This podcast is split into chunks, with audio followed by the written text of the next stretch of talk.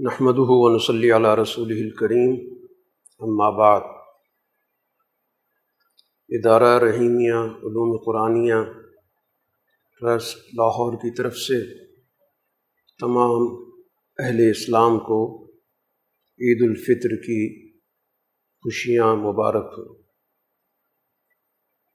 یہ دن ماہ رمضان المبارک کی تکمیل پر ملت اسلامیہ کے لیے خوشی کا اور مسرت کا دن بن کر آتا ہے۔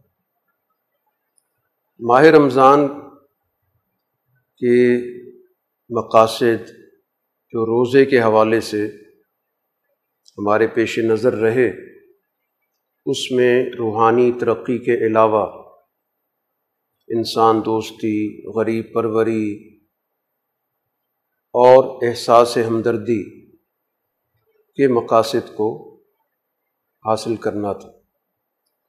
پھر اس ماہ کی تکمیل پر صدقہ فطر کی عبادت بھی اسی غریب پروری کی مظہر ہے۔ اس لحاظ سے جب ہم ماہ رمضان کی تکمیل کرتے ہیں تو یہ در حقیقت ہمارے لیے بہت سی مسرتوں کا مجموعہ بن کر یہ دن آتا ہے۔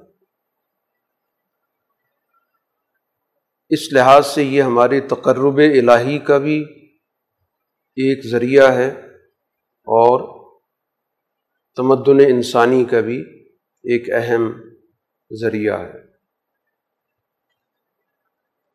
اس دن کا آغاز اسلامی تاریخ میں اس وقت ہوا جب رسول اللہ صلی اللہ علیہ وسلم کی قیادت میں مسلمانوں نے غزوہ بدر کی شاندار فتح حاصل کی، اس کے نتیجے میں جزیرت العرب میں مسلمانوں کا سیاسی وجود تمام حلقوں میں تسلیم کیا جانے لگا۔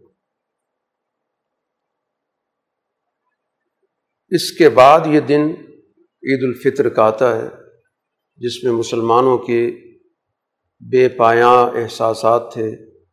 بہت زیادہ ان کے اندر ایک خوشی کا جذبہ موجزن تھے۔ حقیقت یہ کہ اسلام کی تمام تعلیمات انسانی فطرت کا ایک بہترین مظہر ہے۔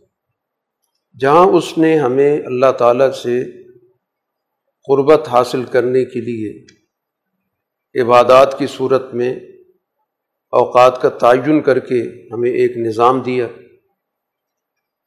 نمازوں کے اوقات ہیں، روزے کے اوقات ہیں۔ اسی طرح اس نے باقاعدہ خوشیوں کا بھی ایک نظام الاوقات دیا۔ باقاعدہ اہل اسلام کو منع کر دیا گیا کہ عیدین کے دنوں میں وہ کھانے پینے سے اجتناب کسی صورت میں نہ کریں ان دنوں کے اندر اگر کوئی شخص روزہ رکھے گا تو شریعت کی نظر میں وہ اللہ تعالیٰ کا اور اللہ تعالیٰ کے رسول کا نافرمان ہوگا۔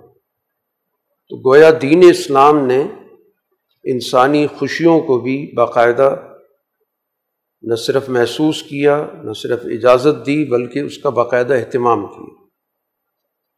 اور اسی مقصد کے لیے عید الفطر کی نماز کا ایک باقاعدہ اجتماع ہے۔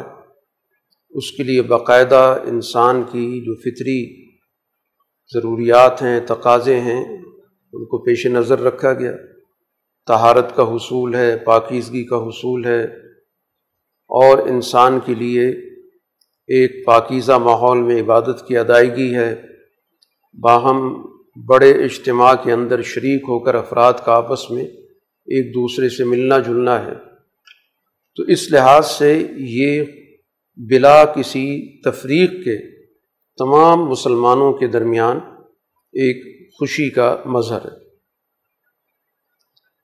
اور یہ اس بات کو بھی بتاتا ہے کہ معاشرے میں بغیر کسی تفریق کے انسانی مسرتیں اسی وقت حقیقی شکل اختیار کر سکتی ہیں۔